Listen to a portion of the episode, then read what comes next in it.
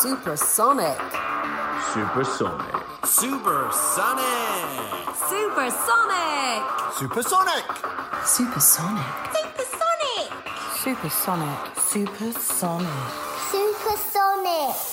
Welcome to Supersonic Hospitality Marketing with me, Mark McSee, where we meet the most interesting people in hospitality, marketing, business, and beyond to hear tips, tricks, and tales to help your brand boom. This podcast is sponsored by Vita Mojo, the all in one restaurant management platform helping operators grow ATV, reduce tech complexity, and serve guests better. And now, here's a quick word from our sponsors. Vita Mojo is proud to be the headline sponsor of the Supersonic Marketing Podcast. Vita Mojo transforms chaos into confidence for hospitality operators worldwide, empowering brands to streamline order management and take control of their business. With its flexible end to end order management system, Vita Mojo gives you one central place to manage your menu across every channel, brand, and location. But Vita Mojo is much more than an out of the box software solution.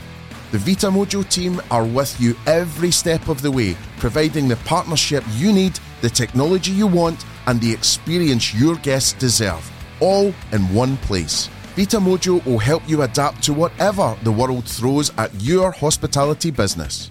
For more information, visit vitamojo.com slash supersonic.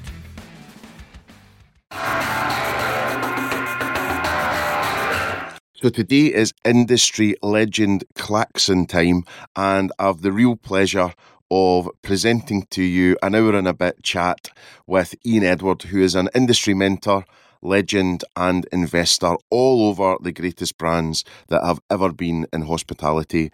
Ian is just so fun, selfless, knowledgeable, and just a brilliant person that I say in the episode really holds the industry together because without people like Ian who are willing to share their knowledge selflessly and help entrepreneurs at whatever stage they're at, help big businesses, and also be a great thought leader and commentator in the industry, then it would be a far worse place. Thanks to Ian for being on the episode. It was just such a laugh, and we actually continued longer. And I'm really glad that I edited this because there was maybe some chat that isn't for broadcast about hospitality. And then also, big question from Ian in the episode is, and I'm going to ask you the same what is your favourite Beatles track? I'm really speechless, but I was then. Okay, enjoy the episode, and I'll see you on the other side. So it gives me the most nicest guy in hospitality pleasure ever to introduce my next guest, who is Ian Edward. And deep breath, he is industry mentor, legend, and investor, co founder of Hippo Inns, and non exec director and founder investor of Pizza Pilgrims, and serial offender and investor in Incipio, Double Dutch, Vagabond, Thunderbird Fried Chicken, and more, probably. Is that right? Probably. Yeah, that's great. I can't argue with any of that. I can't argue with any of that. Guilty as charged, ref. Nice. Well, it's so good to see you. I think we've caught each other at a couple of awardy things and lately. Yeah. And and then we had a fabulous lunch. Uh, where was it now? It was the um what was that place that was the Alan Yau thing in in uh, it was in Chinatown, wasn't it? Like just next to the W. What was that great? Oh yes, uh, uh Yauatcha. Yeah, no, it was it was one of it was sort of like a newer, funkier concept. Oh god, I can't remember, but we had a great lunch, and and I think I was just uh, seeking some help and advice and moral support, really, and and you gave that in spades, you know, during the. oh, that's very the lunch, so thank that. you. Oh, that's very sweet you said it. Well, look, you know, always I always here to help because you know this is a, this is a great sector. It's given me a lot, so um, it, it's nice to you know if I can help anybody else, love it. Yeah, no, it's great, for that. and I think let's almost start at the. I don't mean the end, but starting now, which Oh, I is thought we were um, going to start at the very beginning. A very good place to start. yeah, so I've heard, so I've heard. Um, but well, the I- Julie Andrews approach. that was one of my favourite movies. That Oh, and isn't that great? We, we could talk about that for about three hours instead. Oh, I remember I went on a school trip and uh, we got to go to a ski jump, and the ski jump overlooked like where it was all Oh. filmed and Um. Salzburg, yeah. yeah, it was Salzburg. That was it. Yeah, yeah, yeah. Oh, fantastic. Yeah. Fantastic. Oh, what a great yeah. woman. Oh, Great woman. Yeah. Well, Oh. and uh, so I think I had that on one cassette, uh, VHS, maybe Betamax back at the time. And then also I was really into Calamity Jane. Absolutely loved Calamity Jane. Uh, Doris Day. Yeah. Oh no, no, no! Don't think I've seen. I might have to watch that. Oh, fantastic. Yeah, yeah, absolutely brilliant. Um, so there we go. So I'm in the right place in Brighton anyway. I love a musical. Um, so um, I was just thinking about now because I, I think it's really important and it's really needed, which is the mentoring side of things, right? So I just hit you up really because I saw your post on LinkedIn saying, look, if anyone needs some help or a chat or some mentoring, I'm starting this new thing. Um, and obviously people will know you for all these other things and, you know, definitely about being an investor and all the rest of it, but almost like the extremely good looking person at a bar, they might not have the courage to come up to you and say, Hey, can I have a chat? Can I buy you a drink? So I think you doing this means that, yeah, you, you, you're sort of, uh, yeah, you're, you're, you're opening yourself up to many more dates and opportunities, right? Mark, you're being very kind, but I was the original Jona Lewie, always in the kitchen at parties. you remember that song? Yes, that's I a do. long time back. I I, don't do. think many of the youth of today have ever heard it. But Yeah. yeah, Well, I don't know. It was it was in an IKEA ad lately, so it Oh, had a little it so? resurgence. Yeah, yeah, yeah. great, great. See, we are Yeah. getting diverted quickly. I love that. That's that. okay. yeah. Um, look, I mean, I, I as I said, I've, I've I've sat on a lot of boards, and I suppose one of the reasons for doing the the mentoring thing um, is that is that a lot of the time on the board, you have things you have to do: compliance, governance, audit committees, remcoms, all this sort of stuff, and it takes a lot of time. Whereas what I'm trying to do now is literally just help people make their business even better. Yeah. So I'm focusing really on things that I think are, you know, value creating from strategy, property, people, funding, finance, and exit. And that's really it. It's sort of six main areas. And on top of that, being a sounding board, um, being a chief executive of business a lonely place. There's no question. And um, you know, I think if I look at the pilgrims, uh, the, one of the great things is that there's two of them. Yeah. They have very different skills.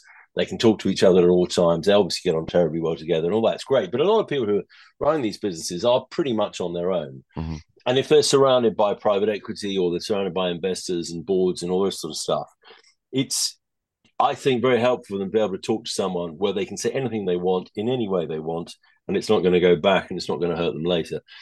And that's really the theory of it. And and to be honest, it's a lot of fun because every challenge is different. And I can do a lot more of this than I could do, say, sitting on a lot of boards. Yeah. And also Um, the, the problem with, you know, not that I'm knocking it because I'm kind of starting to get my grey hairs and get into that world a little bit, but you know, a lot of the time with these board meetings, like nothing really gets done. Well, I mean, the, the great example of that, and I, I, I hope that's not true. I'm, I'm trying to run, uh, you know, I'm, I'm, I'm trying to run board meetings slightly differently so that we Mm. get to the, the key issues earlier, rather than say at the end you suddenly start talking about something that is so important, and you think, well, Mm. why didn't we do that at the start, rather than Yeah. worrying about last time's minutes and all this sort of rubbish. Anyway, Mm. but um, you know, it, it just it, it it's just very focused. It's very focused, and you can spend time with a uh, the, the CEO founder and actually help them get to a better place much more quickly and, and help them with really big decisions in the business. I, I mean, one great example of how boards are, are, are, are kind of not the most perfectly functioning bodies is when it comes to strategy. Oh, we better have a separate strategy day. Hang on. You're a board. What are you supposed to be doing? Isn't that the most important thing you're supposed to be doing? Where are you going to take this company? How are you going to get it from A to B? And how are you going to help that management team be the best they can be and deliver what the plan is? And I, I so I, I think a lot of what I'm doing is really talking to people about where do they see their business going in five years? Hmm. How do they get their head above the the you know the day to day to actually try and work out where they want to go, what they need to get there in terms of money, people, etc., etc., etc. And that's a lot of fun. That's a lot of fun. It's really interesting. It's a lot of Mm. fun. Everyone is different. Every personality is different. Every business challenge is different. So that's that's really how, how I suppose having been around the game for a long time, how I wanted to sort of do something slightly different for Mm. myself, really. And it, Um, it keeps the interest up, right? Because it's so varied and so rewarding as well, right? Yeah, I mean that's that's that stupid thing I stuck out on LinkedIn. I did because I basically spent two months in the summer on holiday, and and although I love being on holiday, it's not really me. I mean, I I I, I love this game and I, I really enjoy it in every way. And I've I've spoken to over twenty different CEOs and founders. I'm not for one moment saying that uh, I'll end up in a long term business relationship with them, but it, it's Mm. been really interesting. And some people, there, there are people who've got amazing businesses I'd never even heard of, and Mhm. um, in parts of the country where I was surprised that that that, that sort of business has been so successful. So that's been Mm. really good, really interesting, and and and from my point of view, I'm learning as well, which is always Mm. good. What's what is if there's themes? Is there is there similar challenges from the people that you're talking to? Yeah, I, I, I think in our sector, if you think about what the big, uh, biggest challenge in our sector is, is really around people. And Mhm. once you've got a good, a good idea, a good product, or whatever it may be, it's how do you get the right people in the right place to execute it. And one thing I suppose I look for very much when I'm investing is there's certain things you take for granted that that that that founders will have leadership skills, determination, creativity, flexibility, etc., etc., etc. But self-awareness for me is a massive thing. Yeah. How much do people realize um, where their limitations are, what they're good at, what they're not so good at, and how do they get the right people and empower those people to really take ownership of a part of the business that maybe they're not so good at. And I think, I think you know, going back to the pilgrims, I think you know Tom and James have been brilliant at this. They've they've worked out um, the, the areas that they need um, support on, and and as a great example is is bringing Gavin in. I mean, I think we Mm. brought Gavin in at almost exactly the right time. He's grown massively with the business, enhanced the culture of what was already a phenomenal culture in the business, and it's really been an incredibly smooth transition. That's been, I think, enormously positive for the business and enormously positive for all the people involved. Mm. And ultimately, with businesses, there are limitations on how much money you can raise, obviously, but but money isn't generally not the biggest problem if you've got a good opportunity. It's the Yeah. people. Can you get the right people in the right place to do the right thing? Mm. And I think in our sector, if one's being blunt, there's been some really great products that have failed because the people at the top, if I'm honest, were very arrogant, didn't listen, and made a right old mess of it. And I think Mm. that's a great shame because some of those businesses could have been, you know, industry leaders, but have gone the way of all flesh. Yeah, I mean, yeah, there's. I've just done a podcast there with, with Philip from uh, Chestnut Group, and you know, and he was talking. I mean, it was uh, just an absolute pleasure. He's, he's. I said to him, I goes, "You're almost effervescing when you speak." You know, he's just like so uh, energetic about everything he's doing, and he did say that you know mediocrity will will be be the end of your business, and I think so many of those, you know, PE backed fast rollout, you know, um, sort of, I guess, sort of systemizing it, um, as well, um, as if it was like more of a product, um, you know, definitely hurt uh the, the the thing of the business, and that's why I think you know businesses like Pizza Pilgrims, Dishoom, Hawksmoor, etc., etc., those are the ones that trip off the tongue so easily because they did everything we love, they did everything we care, um, and it wasn't this, you know, we've got to have 450 sites, you know. Yeah, I mean, I look, I think that's absolutely right. I mean, if you take Pilgrims, I mean, now 24, 25 sites, Mm. um, the quality of the pizza, I genuinely think, is even better than it was at the start. And actually, the variety. I mean, so for instance, on Friday, I will be going to to Victoria and having the There's a beetroot one. um, the, beetroot- Andrea, the Oh, Andrea. uh, uh, red this red is cabbage. the one that won the, the, the one that won the Yeah. dough down. Now, uh, look, all I know is that if all of them have been sitting in a room tasting pizza and they decided this is the best, it's going to be fantastic. So I'm Mm. I'm I'm all in. I'm all in because Yeah, also I have to deal with my double pepperoni addiction, which is a problem it's a real because I have to I have to stop always ordering the double pepperoni. So with, know, with the is- is spicy with the spicy honey. the spicy honey, the spicy honey. what could beat the spicy honey? So yeah, so this is this is a, a seminal moment for me on Friday. Uh, oh, that would be Yeah. amazing. I was with Tom on be fun. I was with Tom on Thursday night actually. So, um, we were at the Dishoom opening. Um, Oh, at- where- at where's the that party? Uh, Brighton. So they've they've Oh, a new- new concept. Oh, brilliant. Brilliant. Yeah, so brilliant. it's- yeah, it's I heard called- about that. it's uh, the permit room. So it's kind of That's right. That's co- right. Yeah. sort of cocktail forward, I suppose, but you know, still obviously great food. Um, so it's a nice a nice little spot. So no, I'm I'm I'm really hopeful that'll that'll do well. You know. Oh, brilliant. Well, you've got everything in Brighton. I mean, you've got you got an amazing variety. And and Hove, I love Hove. I Mhm. God, I had a good meal in Hove. I can't remember where it was. what do you go to uh, Wild. Flor? Wild Flor? No. Yeah, yeah, I think Yeah, that's right. I think yeah, that's yeah.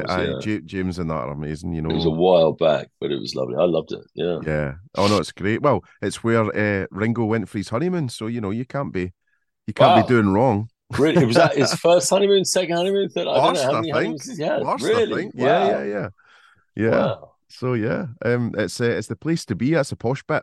That's a posh bit. Yeah. Did Um, you get a ticket to ride down there? Hey, Sorry. come on! Oh, do you know what? Okay. Funnily, funnily Dad, enough, dad jokes, it's what, it's what um it's what Tom and I ended up talking about. We ended up talking about the Beatles all night, and then we were trying to convince Shamil um and Solani's wife to to you know watch the the Get Back documentary. But yeah, so okay, Mark, I, this is this is. I'm afraid. I, I mean, you shouldn't have brought it up. But Come I on, have let's to do it. admit, let's do I it. have to admit, I have been to a Beatles concert.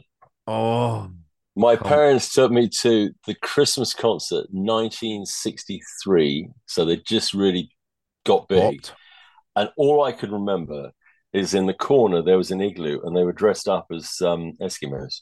That's it. But apparently, it just there was screaming from the start to the end the whole time. Yeah. That was it.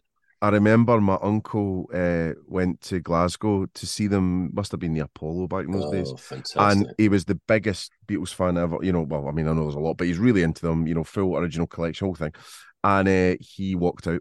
He just couldn't, just couldn't. you know, it's it quite interesting because it, it was a different world in those days, obviously. But um, they used to do a lot of cabaret, Mm, so they would appear in cabaret. My parents went to, I think, two or three um, events, like a sort of charity ball or whatever, where they would literally turn up and they'd be the they'd be the band. I mean, it's incredible. yeah, When you Oh, think who they are, it's great. I mean, I'm still obsessed. with I've just ordered the red and the blue, um, and the new single. A tip for anyone listening: if you are going to buy the red or blue albums, the new ones, don't buy the vinyl because a it's too Okay. expensive, and b Ooh. the vinyl.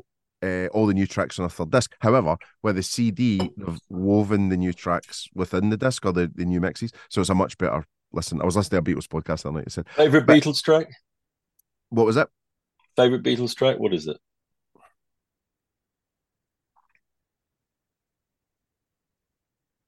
It's really difficult." Oh, I've got I- you I-. You see, Yeah, you weren't uh, expecting me to answer well, the questions. I think, see. there we go. um, I think, er, God, I'm going to say something and regret it, but I think one that still piques my interest and sort of makes me really happy is probably Paperback Writer or Day Tripper. I'm kind Oh, of there. Yeah, yeah, that's pretty cool. think. I mean, But- there's so many great ones. Well, one of one of my favorites actually is Hey Bulldog off the Yellow Submarine album. Um, and they've got a new mix that one, new thing. So yeah, I, I, but it's a bit niche to say that's your, your favorite. But yeah, what about you? What you got? You Well, yeah, I mean, I'm, well, if you're getting a bit niche, I would say I got a feeling when he does Oh. that on top of the roof. McCartney's voice is sensational. I've never really understood how good a voice he had at his peak, but yeah, if you watch that video, that is amazing. yeah, Amazing. yeah. Oh, it's Great. great. Yeah. And I've, funnily enough, I've just bought a Strat and a, a new Strat, and I was I was uh, playing along Wow. with. I've got a feeling. The Oh, other day. Good lovely. for you. Uh, nice, Excellent. really nice. God, yeah, I'm very love jealous. it, love it, love very it. jealous. Um. So yeah. Oh, and then just a, a very quick aside. Uh, My dad, my my dad was down visiting the other the other weekend, and we were looking at a music shop. Or I can't remember. And anyway, there's a thing about Jimi Hendrix, and he goes and he says to him, uh, Molly, my wee girl, he says, uh, "Papa's seen him," and we're just going, No. "What?" And he went to see him. Do you know who he was supporting? Zeppelin? Engelbert Humperdinck. No. My God.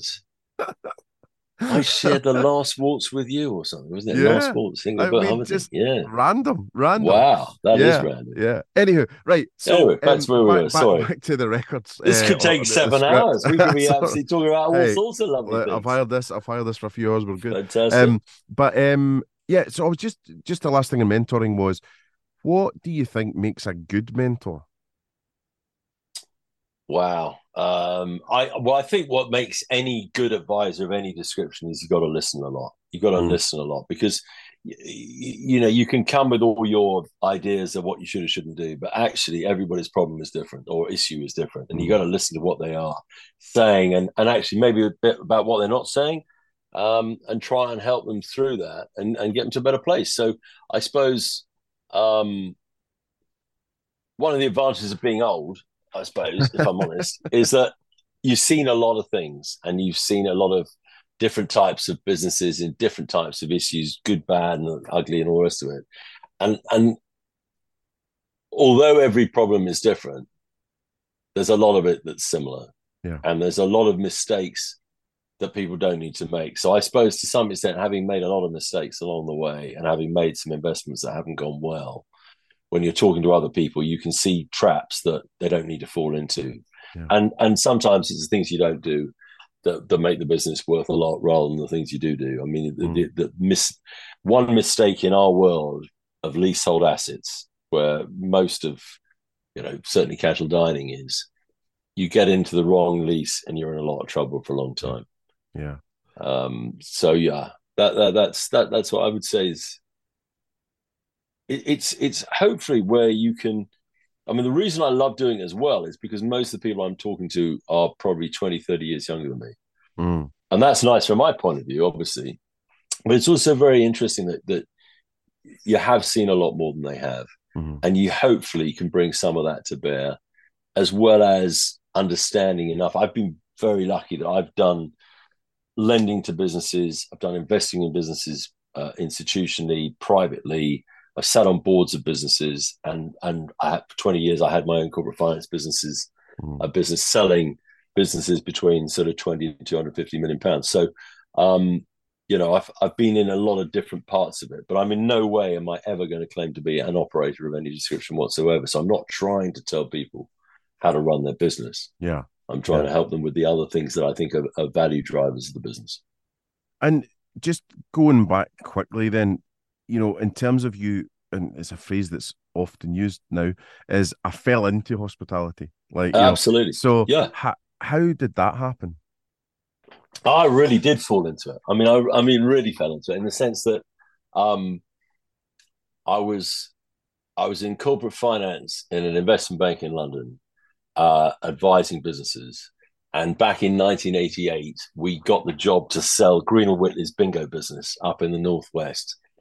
And the business made about a million quid, and we sold it for 18 and a half million. And it seemed like a a lot of fun, and b it seemed to me that no one in corporate finance at that time specialized in an industry. Everyone was obsessed with the the the detail of corporate finance and how you advise people. But it always seemed to me that actually, if you really understood people's business, you had to be able to advise them better than if you didn't. Hmm. And so, really, from that moment on, I started doing deals in the sector. So I ended up doing quite a lot early on of, of, of bingo deals. Um, and, and, and bingo is an extraordinary thing. So you look at bingo now and you see the revival of bingo in various ways and forms. But when we did that bingo deal, the customer visit was 1.6 times a week. A week. So we're talking Coronation Street, we're talking Crossroads, EastEnders, and the bingo, and that was the life. And and there's no business I've ever seen since where a customer visits 1.6 times a week. So that hooked me a bit. And I mean, I must say, you know, if you go into a busy bingo club on a busy evening, it's a Mm. lot of fun. Mm. And of course, now it's been rejuvenating the rest of it. So I got into that then, and then I started doing more and more deals in the sector. And once you start doing a few deals in the sector as an advisor, you become the place people go to because Mm. you know more than other people because you've just done the latest deal and you understand the issues facing the sector and how to therefore derive value out of a, an asset by selling it in a certain way, or on the other side, trying to help people buy things because you can see where the opportunities are. Mm. So, you know, knowledge is power, isn't it? I mean, in Yeah, yeah. anything, the more you know about something, the more likely you are to to be able to do a good job with it. Yeah. Francis Bacon knew what he was talking about, right? Francis Bacon, my God, we're on to Francis Bacon. Is good. Knowledge is power. Knowledge is power. Knowledge is power. This Yeah. is going everywhere. This this this discussion is very wide ranging. Um, yeah, so so I got into it like that, and then gradually I started. Uh, so so I left the city in '93 because I felt I had my own. Um, you know, I had my own set of clients. I had my own. It wasn't the institution. It was my. It was my clients because I had the expertise in the sector. So I set up my own business. I did um, 20 years doing leisure M and A, and then gradually became more of a, an advisor to corporate finance firms and invested my own money in the sector, going on boards, getting involved in helping businesses grow, and, and that's that's been in many ways more fun. I mean, more interesting. I mean, um, I, I, you know I still like doing advisory work. I still like advising companies, helping them get the best price they can for the business to the right kind of people. And when you do it right and when it goes well, it's enormously satisfying. So I look at say a deal of all the deals I've ever been involved in. I'd probably say Geronimo is the one where I look back and think how really we got everything right in the sense that great team, great business, sold for a great price for the private equity firm and, and all the investors who were in it. But it's been a wonderful, wonderful deal for Youngs. It's been mm. absolutely fabulous, and you, you know it it it was a great deal for them at the start, and it's been a great deal all the way through. In the way I think it's raised the quality of the whole business. I can still walk into a Geronimo or even actually any Young's pub now. Mm 12, 13 years later, and they're great. And and hats off to Rupert, who you know had two years to under the contract to stay with Youngs. He stayed for at least five, and a lot of that was down to Steve Goodyear, who is a, a genuine industry legend. It's who so, worked out how to get the best out of them. It's Brilliant. so hard. It's so hard that uh, when you've sold and you've got to stay, and very, very, very rarely the, the, is it pleasurable. You know, it really becomes like a, a broken marriage. So for for Rupert to stay that long is is just a testament in itself. And I think you're right. I think Young's looked after Geronimo incredibly well. And I think there was one it the Adam and Eve was near um Adam and Eve was in Wells Street, yeah. Yes, that was my old, yeah. next to my old office was spectacular. So we were there yeah. a lot. Because that was a goth pub. A goth pub. That was a goth pub. Um, ah. Oh my goodness! That, so actually, uh, well, I mean, interestingly, because uh, I think it's quite relevant to where we are today.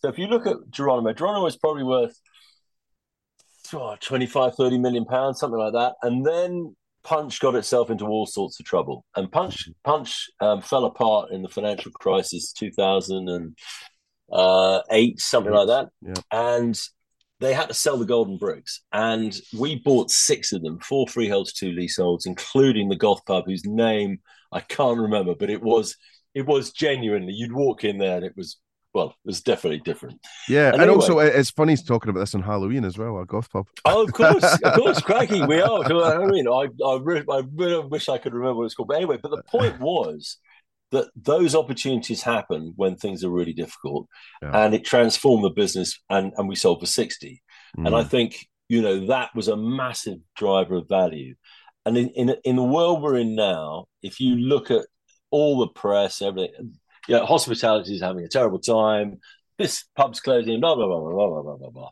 actually it's now that you find opportunities and that the great opportunities are made because you know Warren Buffett had it right. You know, rising mm. tide raises all boats, but actually, it's only when the tide's out you find out who's swimming naked. I mean, it, it is definitely a time where I think really good businesses over-index against poor businesses, mm. and although all businesses are finding it tough, however good they are, um, this is the time when you you make a, a, a step change and a, and a, big leap. So I think um, tough, yeah, but opportunities, no question about there's going to be opportunities. Yeah, I'm always like on the sunny side of the street, and, and I remember our good friend for both of us, uh, Robin Rowland, uh, mm. you know, mm. really, really taught me that at Yo because I joined just after the financial crisis, I think, and um, what Robin had done was go, actually, I'm going to put my foot down.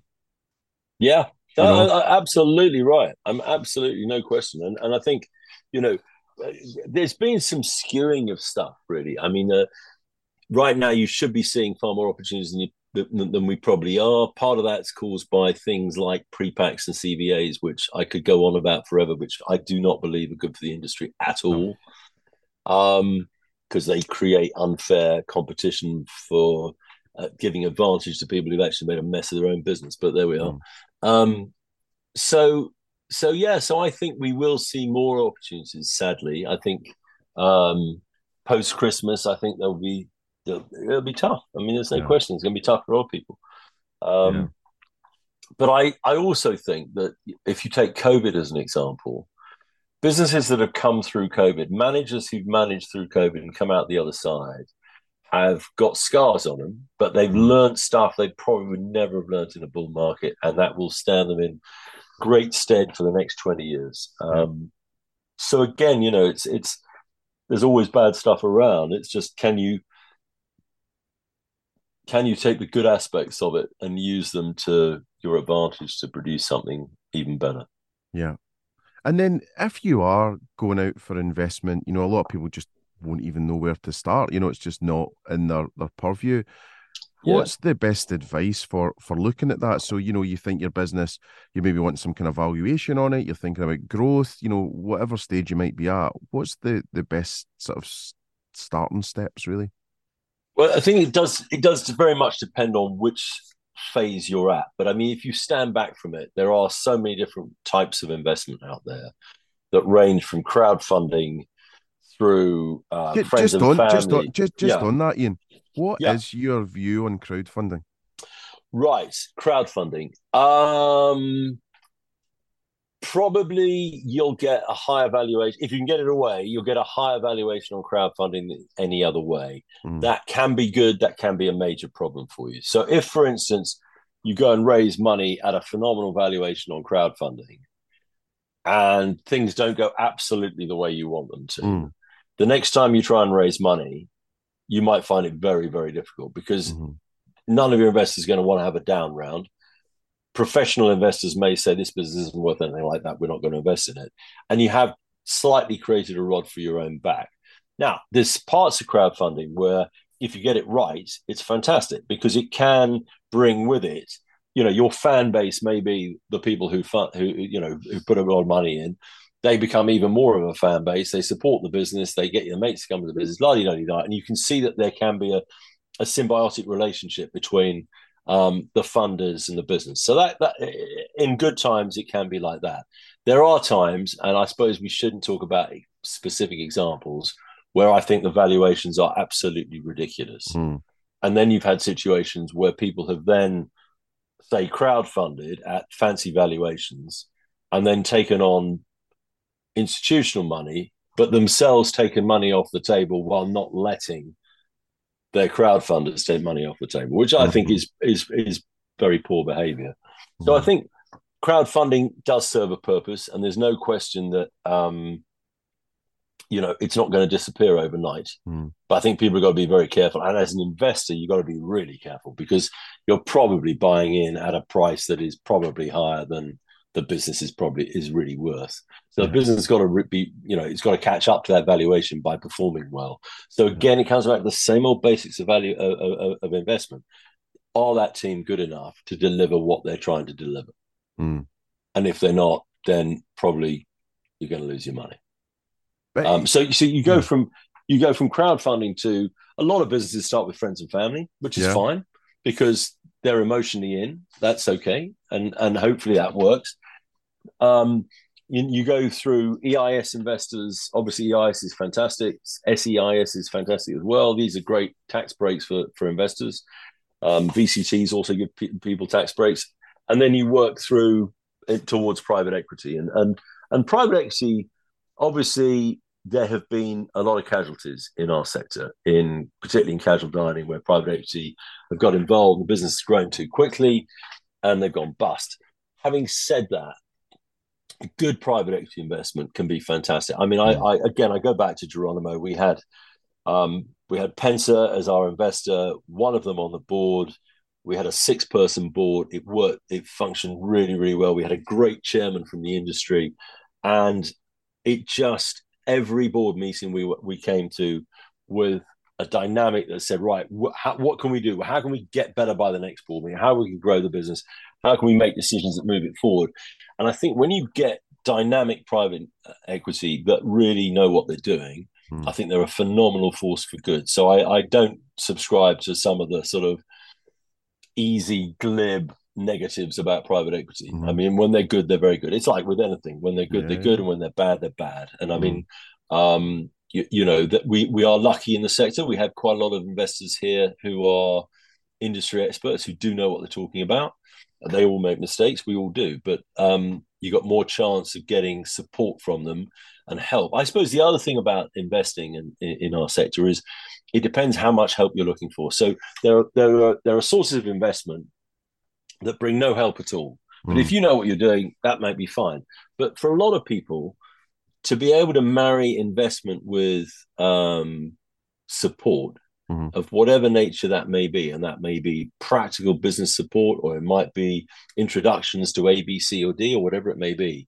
But that can be very, very helpful in in trying to grow a business. I think I would say this in Pilgrims that the the, the, the, the original investors all had something to bring to the table. Um, some have been more um, um, involved than others, shall we say? But that's always the case. Yeah.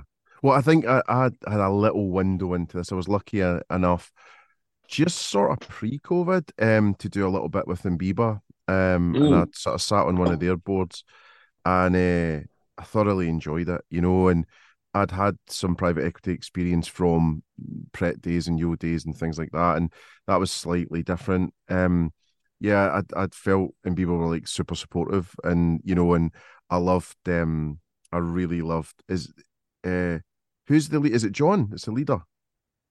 Oh, John Connell. Yeah, Aye. I mean, John, John Connell's obviously, you know, he's a, he's uh, an, you know a bit of an industry guru, done Oh, a lot of businesses brilliant. over the years. Yeah, ex- exactly. It was a But good. private equity is very different. I mean, Mhm. it is very different, and and it, you know, people who come out as operators and go into private equity, it, it is a numbers game.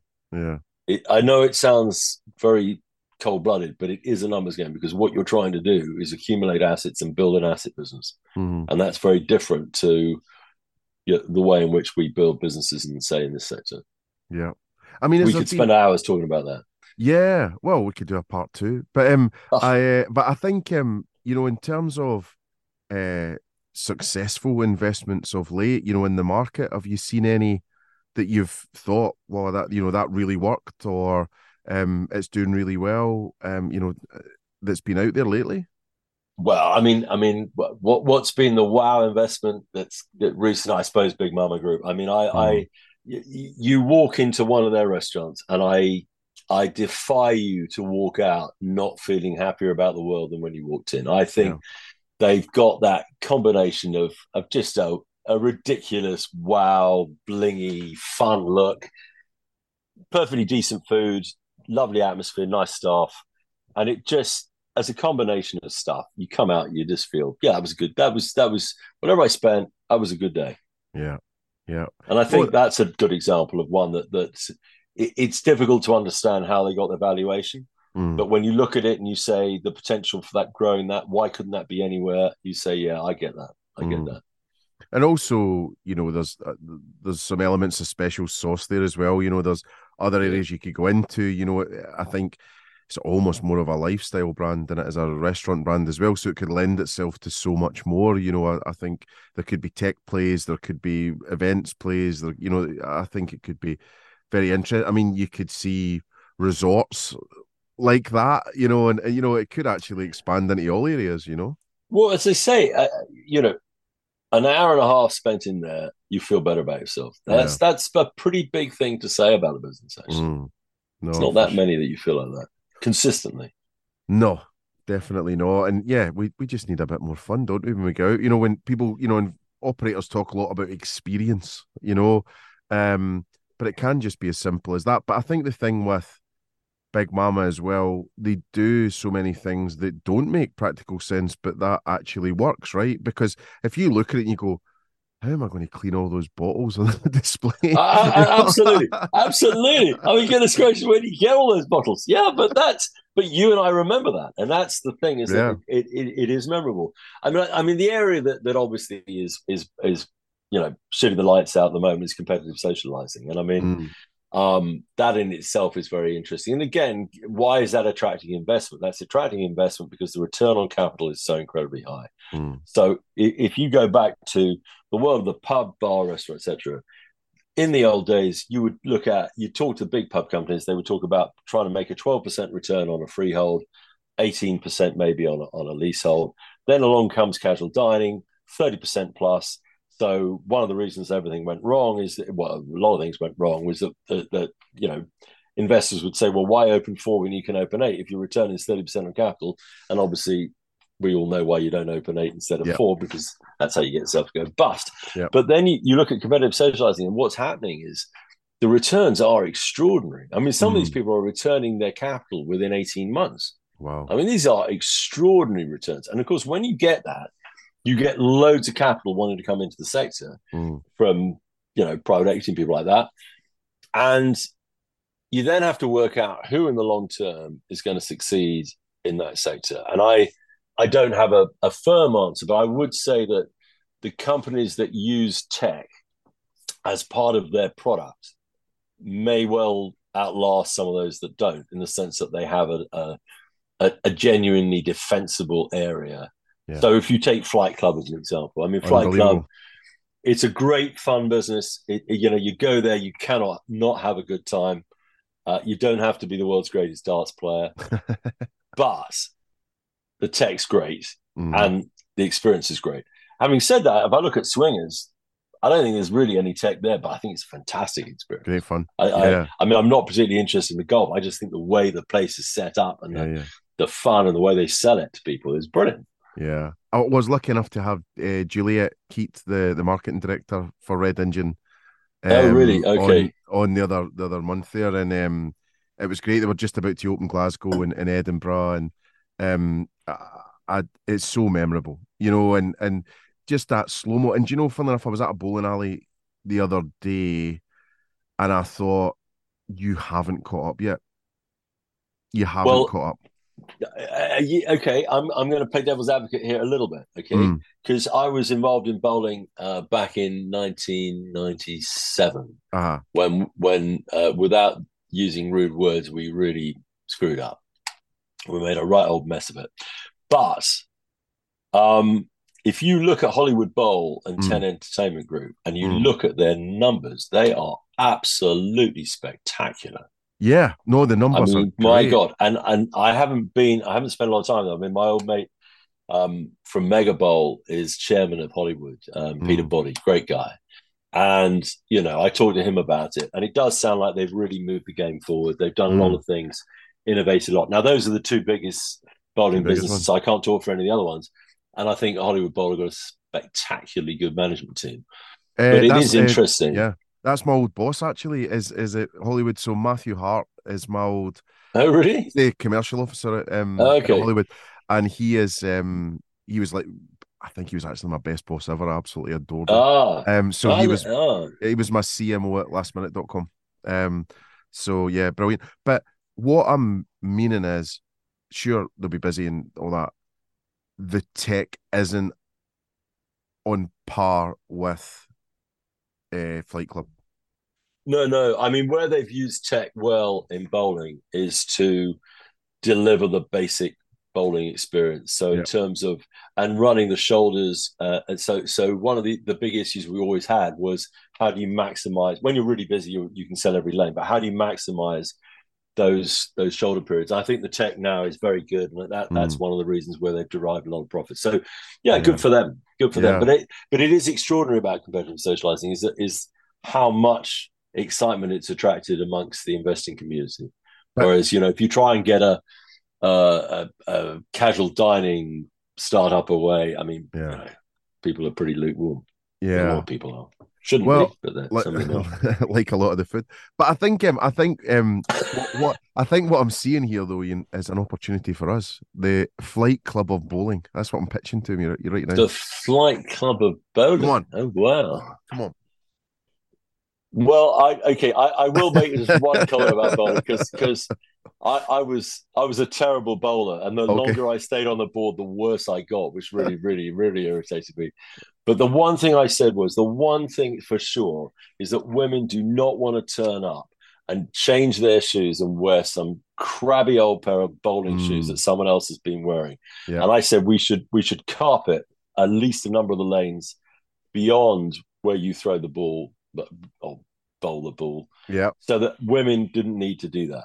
And they Yeah. all laughed at me. And you know what? You go there now, that's exactly what they've done. You can wear, so I you can wear feel your own shoes. You can wear your own I, shoes. I feel like I may have been the Martin Peters of bowling. I was 10 years ahead of my time. But there we are. Martin Peters or Peter Martin? Which one?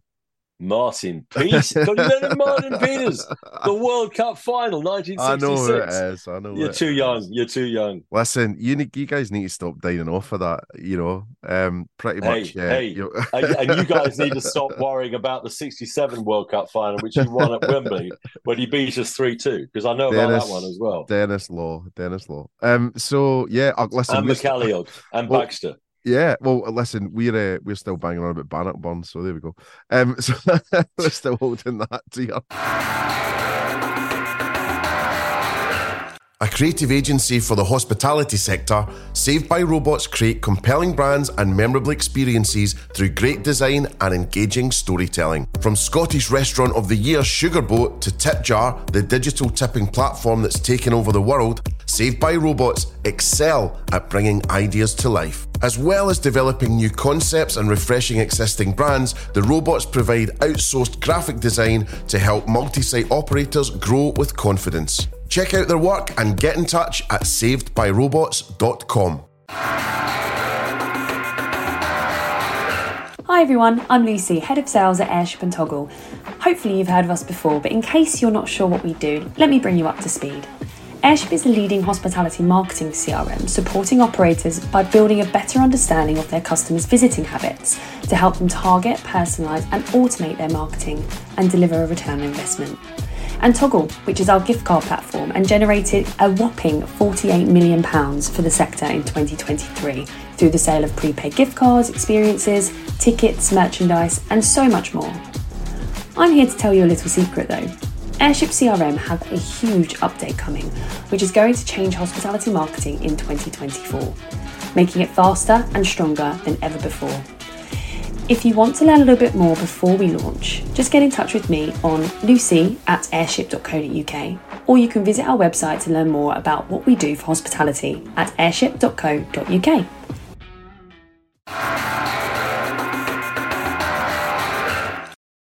Right. Anyway, back to the story again. So I'm just thinking about the brands that you're dealing with. So, um, Sorry, I didn't say Culloden. Yeah. Did I say Culloden? Oh, I said Flodden as well. Oh, shit. yeah, yeah. Um, that that was Pardon a sore French. that was a sore one, I believe.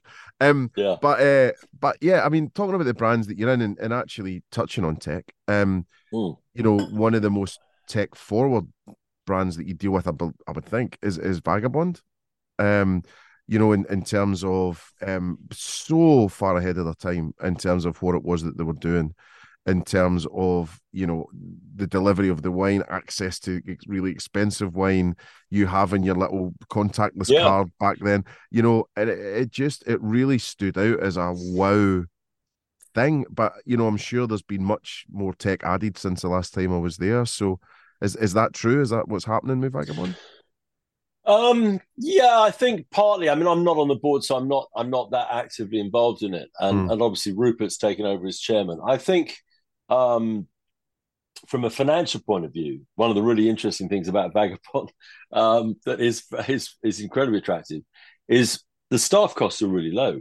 So you know, you look at most businesses in our sector to keep staff costs below thirty percent is a real struggle. But with our business, because actually, um, people are making their own choices and, and almost serving themselves around the outside of the of the, of the building, it's very low. Now, I I I feel with Vagabond, and I've had endless discussions with various people about this with Vagabond and pub and the rest of it, is that what we've lost a bit in the hospitality world is is I'll, I'll keep this I don't know maybe not gender neutral but boy meet girl thing. Hmm. The the ability to get people to talk to each other who aren't necessarily in the same group and the great thing about one of the great things about vagabond is that actually as you walk around picking your wine you've got every mm. reason to talk to someone else coming the other way Yeah. because actually you're all there for that saying, Oh, did you have that? You have that, and all the rest of it. And I think it's very interesting that one of the areas that I really do think that we could do more at in the sector is actually helping people meet other people. It sounds Yeah. really, really fascinating. I mean, it's very interesting that for people of my generation, when I mention the word Caspers, it resonates with every one of them, even though there was only one Caspers in London and it didn't last more than two years. Now, that's an extraordinary thing. And what Caspers was, was a, a not particularly great hospitality venue where every table had a telephone and you could phone other tables. And of course, that was absolutely brilliant because everybody got together and chatted. And, you know, and I, I was, you know, I, my first job after university, I was in New York um, at the time, the singles bar. And this is obviously, you know, pre AIDS, pre herpes, and all that sort of stuff. And you could walk into a singles bar and you could literally talk to anybody else. Now, if you were badly behaved and you hit on people or whatever it may be, security would throw you out. But what it Mm. meant was that everybody had the right to talk to everybody else. Now, obviously, you could say that's the same in any bar, but it doesn't happen. No. And I, I think the more we can find ways to um, just get people to socialize with with other people. So, I mean, I went to a vagabond with Brandon, and by the time we'd finished, I think we had eight other people on our table. We were just chatting about, you know, we just we we'd done a bit of, you know, they that they'd had that wine. We'll come over, can so Yeah, yeah. that's that's I think part of the magic that I think we as hospitality owners could create. We could do more about that, much much more. Uh, and I'm glad to see you've still got it as well. You know, attracting all these other people to your table. No, no, no. that- that's I, I I put that entirely down to Brad. You know, Brad. uh, He he is a I bit of a legend. He's a bit of a legend. Uh, Brandon Very was tor- tortilla, right? Oh yeah, yeah, yeah. yeah, yeah. But he's also great mates with with Stephen, who's the founder of, of Yeah. Vagabond. So so yeah, it was a good place to go meet. Just don't ever ever let Brandon take you to his Philly steak, Philly cheese steakhouse or whatever it's called. Oh no, no, no, so don't much. want to do that. Um, do that. and, he, and what he knows what I think.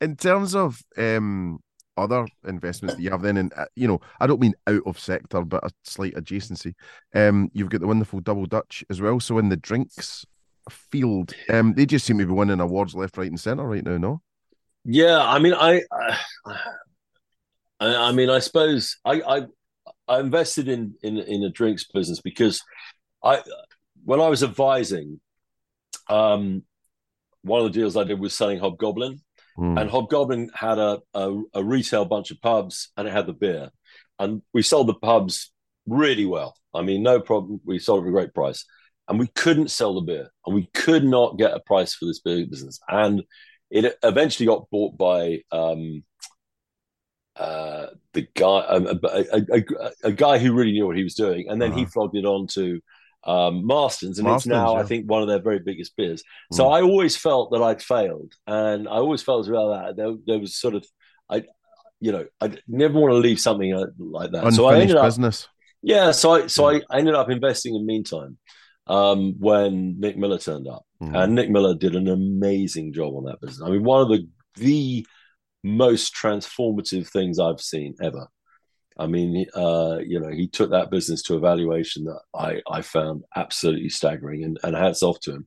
Um, what did he do but- ian what what did he do to to do that was there like some some Well- major well, levers he- that he pulled Well, he had previously um, made Peroni the the number one premium lager in the Mm. UK. And look, I'm not a, a massive lager drinker, and I'm sure I get sued by Peroni for saying this, but I cannot I cannot say that Peroni is the best premium lager in the UK Mm, by a mile. mm. There's loads of them that I think are better. But in terms of delivery to the customer and winning that battle to be the premium lager, they won it. And they won it because Nick was brilliant. it was And a brand when it was a brand positioning piece of genius as well Ma- yeah, go- and that and, and? I, I I would hand him all credit for that. And I think yeah. when he went into Meantime, he did something similar. I think Meantime is a great product, and I think it's a great shame that now it's less visible than it was. I think they've got some, they've got a really good range, really good product, and he did an amazing job. And and, and I suppose having you know uh, had an investment in Meantime, I I think if you get into the right drinks business at the right time, it can be very interesting. So um, with Double Dutch, I think the product's really, really good. Mm. Uh, it's a completely new category created totally by Fever Tree, and hats off to them for doing it. Yeah. I think your two major other big players, Britvic and and Schweppes, for various reasons, have struggled and may continue to struggle in the in the in the premium tonic area. So there's a heck of a lot to go for to be a number two or you know even a number three to to Fever Tree. Um, so I think it's an amazing opportunity, amazing opportunity in that sector, and there are some very nice products around, but there's not that many of them for No. a sector that is that is that big. So so I think with all these things, you you look at when you're looking at an investment, you look at the quality of the product, quality of the team, and and, and the market opportunity, Mhm. and try and try and make it quite simple. I mean, don't try and overcomplicate things. Um, could could that business get there quicker? Maybe. Who knows? Mhm. You know.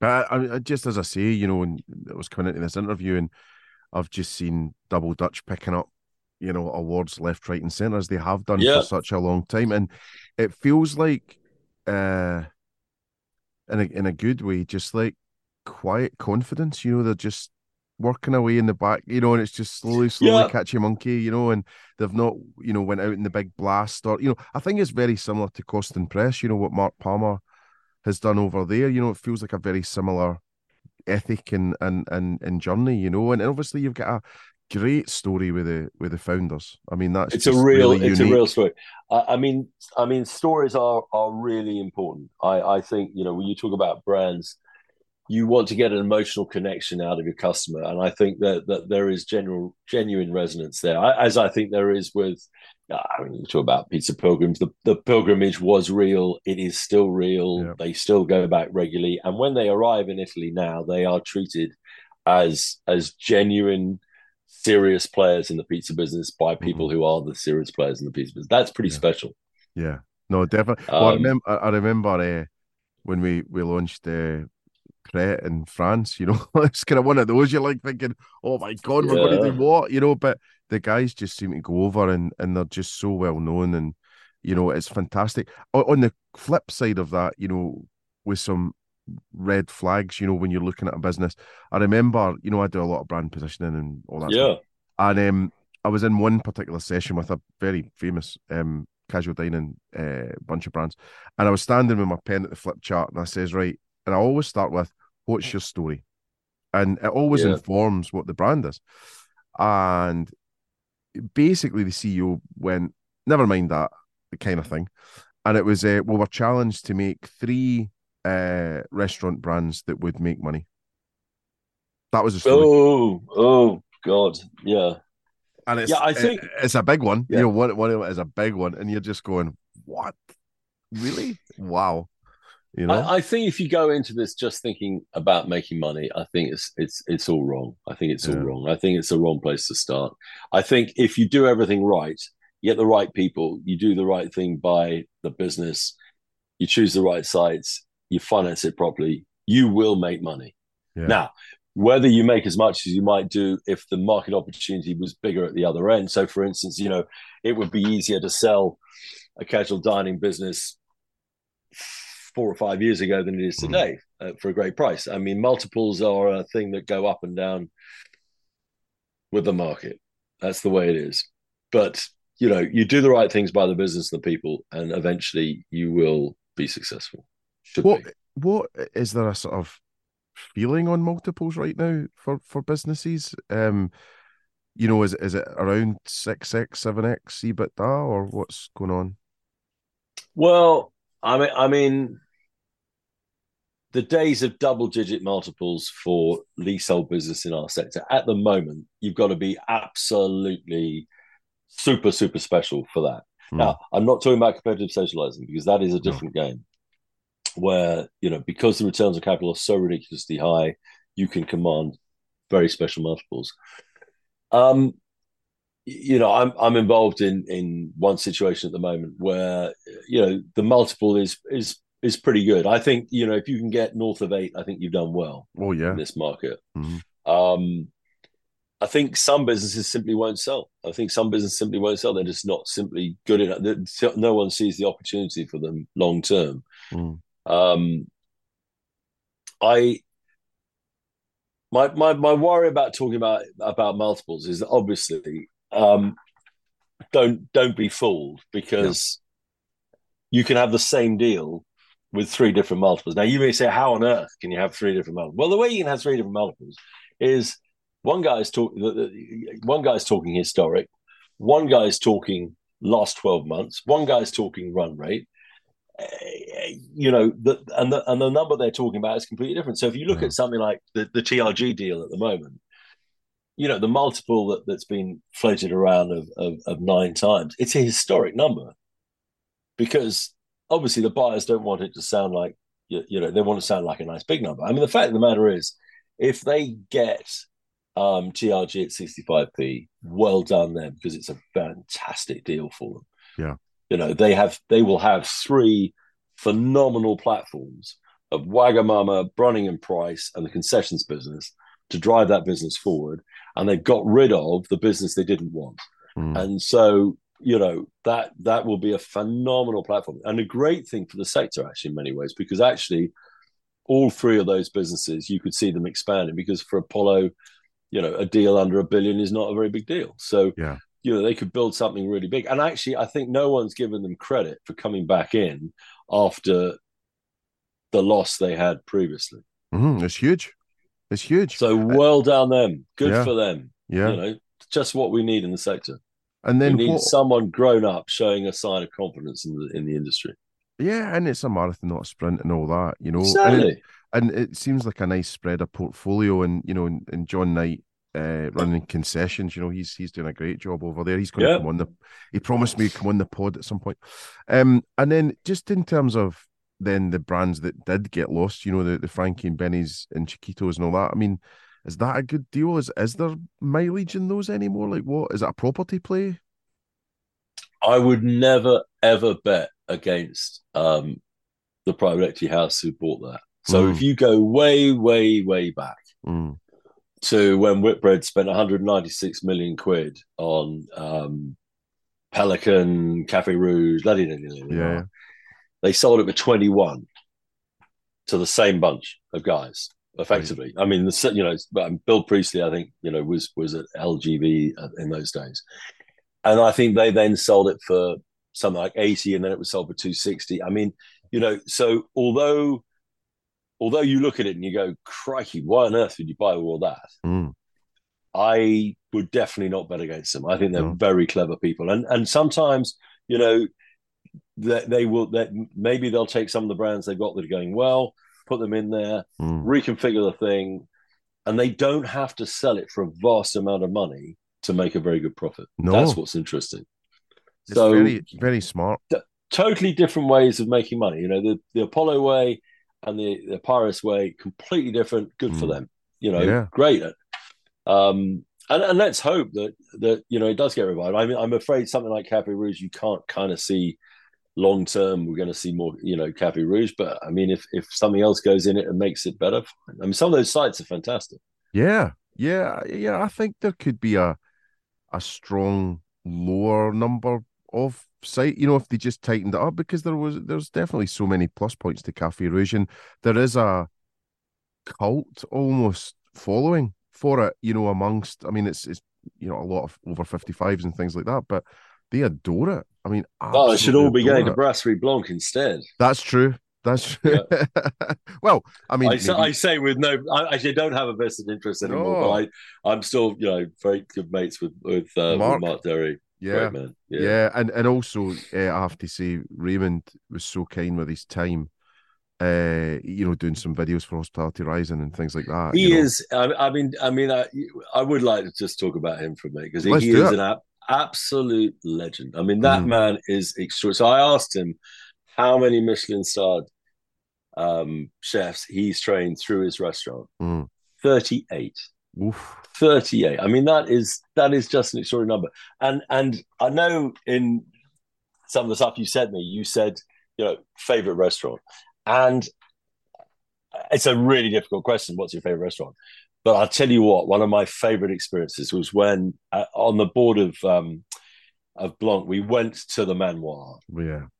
which is always obviously a wonderful thing to do but Mm. much better than that we had a we had a dish which was a, a, a pasta dish with a clear tomato reduction, and Raymond jumped up out of his seat and told us how they got the muslin bags and they put the cherry tomatoes, the salt, the basil in there. They'd hung them, they'd squeeze them, and just to watch the enthusiasm of a man of his age and experience about that everything you needed to understand about food. I mean, the guy is just amazing, and that enthusiasm is so infectious. And I—I've done one other story before I start going Yeah, back to what talking about. We had a board meeting in Blanc where we decided to test um, Deliveroo burgers. So Uh-huh. we had three burgers from three different places, and I'm not going to say where they were from. But the thing that absolutely tickled everybody was watching Raymond jumping up and around, tasting this one, tasting that one. That no, that's that that that that yeah, and it was just fantastic because he's never ever lost that absolute enthusiasm, No. even for something that was, you know, I mean, let's be honest, you know, a burger delivered to you after 20, 30 minutes, Yeah. it's not the same as a burger, you know, but Yeah. he was just all over it. And that's Yeah. that if you if you can keep that kind of excitement about Mm. what we do for that long in that way, I mean, I'm not surprised that, that he's so successful. Well, it says a, it says a lot about the gratitude that he feels, right? Because he could just take all that for granted. He could just go, "Oh yeah, we're doing another clear tomato soup. Who cares?" You know. Um, but Yeah, you know, the fact that he's still enthused by it shows that he's grateful for it. You know, and And by, I and by the way, by the way, the taste I can still tell. The bet. taste was different to any tomato I've ever had. Yeah, I unbelievable, bet. unbelievable. Yeah, yeah. yeah, yeah, fantastic. Well, listen, I'm looking at the time. I better let you go. So a couple Oh, yeah. of quick, couple, couple of quick things. We're just going to say, um, well, thanks for your time, obviously. But um, what's next for you? What's next for uh, all of your investments and, and your mentoring service? And what's next for hospitality? Do you think? Oh, okay. I mean, for me, I mean, I really want to spend a lot of time with some great CEO founders, talking to them about their business, and hopefully, hopefully, hopefully, helping them grow their business. And and that that really, I think, is is is going to be a lot of fun. And I've got a number of people I'm talking to already. Um, and you can always already see that actually you can help people quite quickly Mm. with quite a lot of things that are are fundamental to the value of the business. So that's that's fun. Uh, Incipio is very exciting. Um, you know, we will be moving in size into Olympia in 2025 when Olympia reopens. People have no idea. Olympia is a 1.3 billion redevelopment of one of the biggest exhibition centers in London. You know, if you had the spare million at the moment, buy a property near Olympia because I promise you, whatever else happens in the housing market, when that opens, that is going to be a place where property prices will go up because it is extraordinary what the what the developers are doing, Mm. and uh, enormous challenge for a small business like like Incipio. But what an opportunity! So that's that's very exciting. I mean, pilgrims. Honestly, I I mean, every board meeting I go to is just is a joy. You know, I mean, it's just more, uh, you know, more site. But I mean, I a lot of places in England deserve some pizza pilgrims. Mhm. You know, they deserve to have pizza pilgrims arrive in their in their uh, like Brighton, for instance, as you know. Yep. And it's great. It, it's it's a wonderful business. Guys are great. Uh, love everything about it. Love spending time, obviously, with Rupert as well. Mhm. Um, you know, he's been probably the most, uh, in, you know, probably the person I've enjoyed most spending time with in our sector. You know, I was on board of Geronimo, and then obviously did Yeah. Hippo, and and it's just it's it's a lot of fun because Yeah. you know he he approaches things in a very different way. You know, he's a genuine operator. I'm obviously not, um, but we have great discussions about business, life. Obviously, Chelsea, which is a major problem for both of us at the moment. But Mini really Brighton. go there. Mini Brighton. Yeah, yeah. Mini Brighton, well, well, well, mini Brighton in the sense that we've made Brighton big, us mini, because Yeah. we spent all this money buying people Well, who seem to go backwards as soon as listen, they arrive. Talk about a good investor and a good dealer. Tony Bloom at Brighton, he's absolutely had it away, hasn't he? Go watch Moneyball. Go watch Mm. Moneyball because he's got it absolutely right. It's absolutely. It's no long. different to anything else every day, Yeah. all day long. So yeah, so so so that with the mentoring thing, you know, I I'd love anybody who wants to get in touch with me. I mean, you know, uh, sit down for an hour. If we want to make it something that goes further, fine. But I'm happy to spend an hour with anybody because I I just I I just so enjoy, you know, hearing people's you know challenges, issues, problems, opportunities, all the rest of it. Because Mm. this is a great industry to be involved in and, and everything is different. And there's always new stuff coming up so for all the negativity you look at propel every single day someone's opening something new. It's fantastic. Yeah. And, uh, you know, on a couple of those points, you know, just saying that you're open to talk to anyone, just thank goodness for people like you, right? oh Because- no mate, don't, don't say No, that no no no, no. Genuinely, right? Because if there wasn't people like you and and Robin and you know and, and people like that that are just willing to you know reach out, help others, use their experience for for goods. I mean, you could quite happily go on holiday for three months and and, and not give anything back. So not you know fun, that this this just wouldn't um the industry wouldn't tick. You know if if if there weren't sort of you know serial helpers uh, like you. So no, just thanks. I'm sure there's loads of people listening that would want to thank you, myself included. So it's brilliant. It's brilliant, Ian. Love it. Love it. well mate that's very sweet and, and look uh, you know anybody wants to get in touch just just either email me or, or get in touch on linkedin what's It's- what's the best? I'm put it in the show notes. But what's the best email to get you at? uh ian at edwardassociates.com I'll, we'll, we'll, we'll, we'll work, we'll work on a rebrand. We'll work on a shorter rebrand, will we? You could do, you could do, you could do. Because actually, the sad thing, this is really sad. This is why uh, the reason I went out on my own is got no friends. So um, I went out on my own in '93, and I had to come up with a name in about 30 seconds. I called it Edward Associates, thinking that at some point I would get some associates, and uh, I never did. I never did. So I ended like a Mumford, sort of Mumford and Sons. Yeah. Mumford and Sons, no sons, no sons. Just- But anyway, it's been it's been a great it's been great fun, and I'm Right. and it's still great fun, and and so long as I can work with people who I'm gonna have, we're gonna have a laugh and hopefully do some fun things together. That's that's what it's about. Yeah. And Right. you've been great. I really appreciate it, mate. Because honestly, Oh. it's a fun thing to do. No and, worries. and you know, we could chat about this industry forever, as we could about the sound of music. I mean, yes. we and have Calamity touched Jane. on many subjects. Calamity Jane, I am weak on. I'm going to have to go Oh, watch Calamity Jane. Phenomenal. Phenomenal. Right. Final fun questions though, just to end. So, uh, favorite city to eat in? Oh, well, I lived in New York for two years. I, I'd say New York or any Italian city. I mean, I Oh. love, I love, I mean, Venice, Siena, Bologna, Florence. I mean, the food, just the, just being in Italy is, Yeah. I mean, a year not spent with a week in Italy is a bad year. nice. That's good advice. Um, favorite hotel? Favorite hotel? Yeah, that that was a great question, and, and uh, it's a strange one. Um, it's the Intercontinental at the Son Tra Peninsula in Vietnam, and the reason for that is uh, I was there a number of years ago with my wife and my two girls, and we had the most wonderful trip around Vietnam. And you know, you're on bikes, you're doing this, you're doing that, and then we went halfway down on the way to the south to this hotel, which is absolutely spectacular. I mean, Yeah. I can't say the food, the service, the the the the setting, everything about it was absolutely wonderful. I mean, you know, we were all, you know, as a family in a great place. The the, the place is beautiful. Vietnam is. I would uh, my one recommendation: go visit Vietnam. It's an Mhm. amazing country, and and you learn a lot about all sorts of things in Vietnam. It's an amazing place. So yeah, that would be my definitely my my uh, my favorite hotel. favorite coffee shop. Well, that's a really difficult one. I, I I have to be honest with you. I'm a bit of a. I'm not saying I'm a I'm a you know Maxwell House bloke, but I do struggle to taste the difference between you know one upmarket coffee and another. But in terms of place to go, Mm. there's a place called Maison Assouline on Piccadilly Uh-huh. that is a basically a a big bookshop. I mean, when I say big bookshop, Oh. it sells enormous coffee table books, and they are absolutely beautiful. And only the French could open a shop on on Piccadilly where you can't work out how they can possibly make a profit. But it's absolutely beautiful. And at the back of it, there's a little cafe where you can either have a coffee or you can actually have a cocktail later on the day.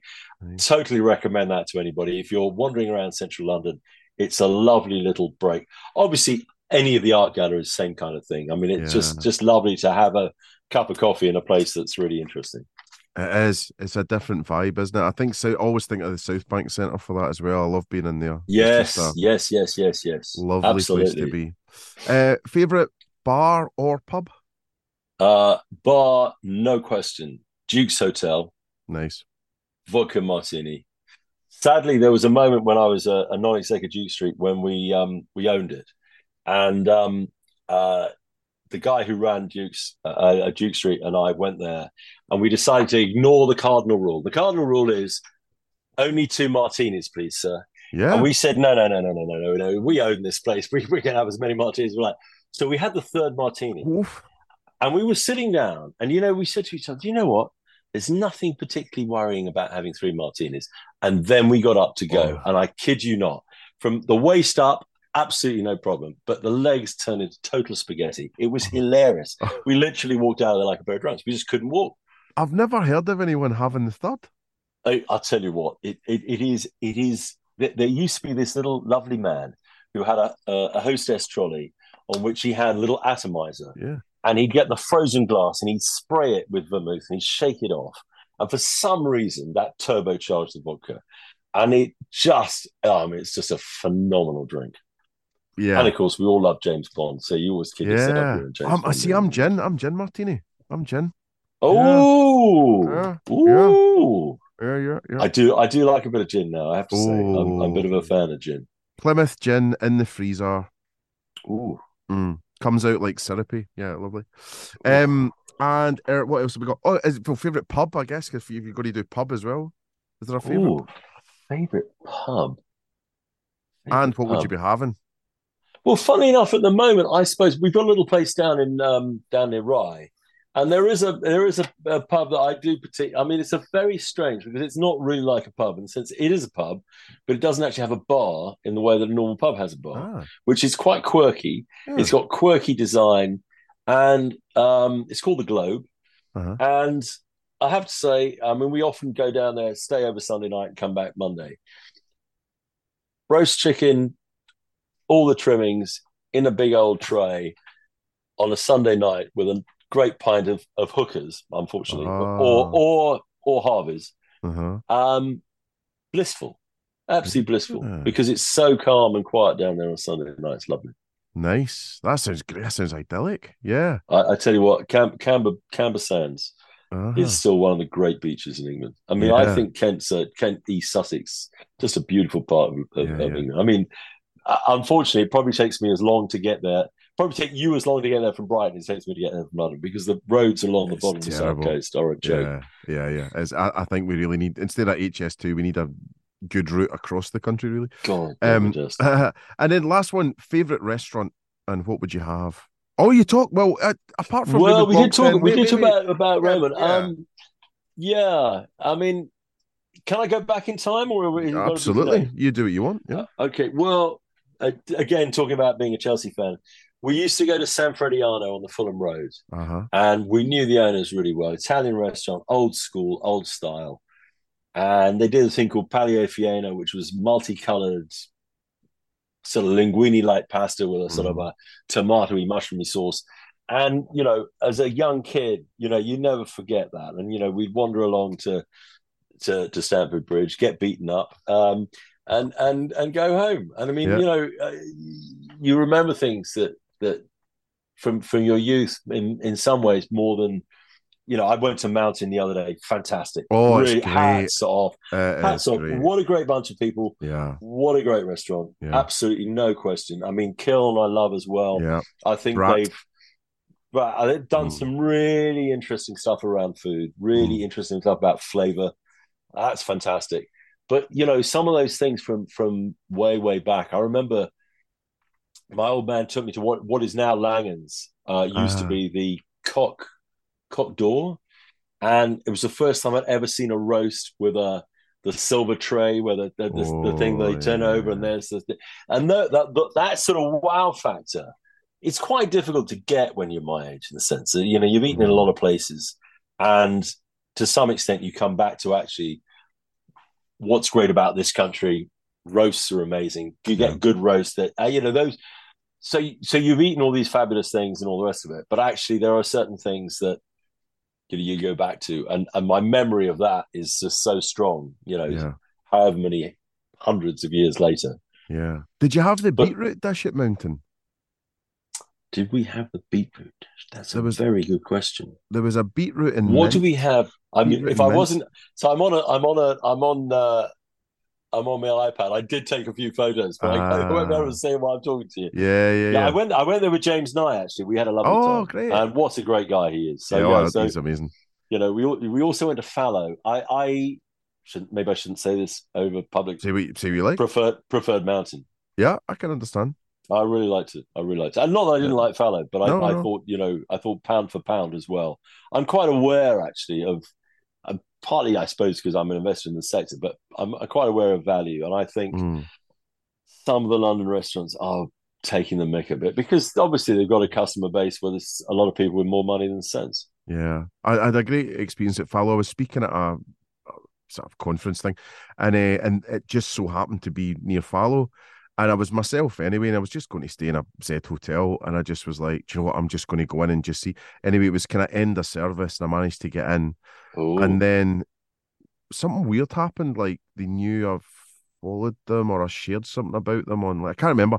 Anyway, they came over with like loads of free bits and Oh, we I- like I- Yeah, We uh, love a good extra glass of wine Yeah, and dessert. and excellent. they were all over talking to me. I was like, "Oh man, this is great!" So I, I, I and it was at, I was sitting at the at the kitchen pass, you know, looking in the kitchen, and uh, and what was so fun was um, it was obviously one of the guys' turns to make everyone a staff meal for after, and he was pretty much making Big Macs for everyone, and there was a Oh, lot that's of fan- excitement. Now that's fun. Now that's Yeah. re- I I think when when you get great chefs go down to that level and produce something, they just take it to another level. It's Yeah. fantastic. it was just great to see the joy, you know, everyone was so, and also Yeah. while they were cutting things up, they were talking to me, telling me what they're doing, and it was just, it was great because I was just myself, and you know, it was just lovely, and you Yeah. know, it was so Well, nice. that's what that's what hospitality is about, Yeah. isn't it? Really, it's about those moments. Um, Lisboeta, I had a lovely mushroom dish there not very long ago. That was great. Have you been to uh, Bouchon Racine yet? No, oh, he's in Oh. Clerkenwell, isn't he? Aye, Dave? Strauss and Henry. Yeah, yeah, Yeah, yeah. Mhm. no, I saw him. I saw him just before he opened it at a. Um, oh god, that was a lovely do when um, Mitch Tonks came down Aye, aye, and cooked with his son in um, in in the in one of the the Cubitt pubs in Oh, uh, I know. Princess or something. yeah, yeah. I yeah. remember that. Fantastic! Yeah. Oh my god, what a great evening that was. No, I'm uh, Bouchon Racine. So Dave, Dave's a neighbour of Yeah. mine down here. Uh, he's be- became a good friend. So I'm going for Christmas. I'm going to have a wee Christmas long lunch there. So I'm very, very excited about. It. Oh, I was going to say to you uh, when you're next up, you know, let me know. Let's go. I, mean, can I'd go. I can to go again. I can go again. Well, I, I'm up. For, I'm up for it. I've heard so many good things. yeah. Well, like the like the bingo, one point six times a week we could go. Yeah. One point six times a week. God, wouldn't that be great if we could find something like that again? But I mean, I, I went to because he had Racine in um, Knightsbridge, didn't he? Yes. hmm I, I went there a lot. I thought it was fantastic. Yeah. Fantastic food Some in there. cook, some chef. Yeah, Yeah. yeah. I mean, that, that that's a great. I mean, I suppose Tom Sellers at Story that was fantastic. I had a Yeah. wonderful meal there. yeah. Yeah. Yeah. there's there's there's just so many. I mean, my wife took me to Hyde. Um, oh, I don't know that one. Right. Oh, well, I better let you go, and Hey, I'll. Uh, I'll It's go- been absolutely enjoyable. It has been That's so enjoyable. great. What time is it? Uh, 20 to 5. Oh, perfect. Uh, Yeah. no, I'm off to, well, look, Ricky Gervais, good good night out. I'm Yep. sure I'll have a nice time with Eric. And we'll have a good old chit chat and Yeah. maybe the odd drink. But Very look, it's good. been brilliant, mate. You're you're a star. When you're next up in town, let me know and I'll take you out for a pizza or something. We'll have That'd be lovely. chat. Yeah, it'd be lovely. Brilliant. So there we go. What a laugh with Ian Edward. And I'm absolutely going to take him up on that pizza meeting offer because it's just always a joy. I'm wondering if he'll take me to Pizza Pilgrims though, because I'm sure he gets a healthy discount. So yeah, thanks, Ian. You're being even investment savvy when you're taking me out for dinner. So I hope you enjoyed it. Lots of great tips for everyone, really, in terms of business, entrepreneurs, young people, older people that are a bit more mature in their career. I think there's something for everyone in that episode, and I really hope that you took note and that it was really valuable to you. This podcast is sponsored by Vita Mojo, the all in one restaurant management platform helping operators grow ATV, reduce tech complexity, and serve guests better. Just visit vitamojo.com forward slash supersonic and get in touch with the team right away. That's vitamojo.com forward slash supersonic. So this is me, Mark McSee, signing off for another podcast, and I'm really looking forward to the next time we're together. Next time, we'll hear from many, many more interesting people with top tips, tricks, and tales that will make your brand boom.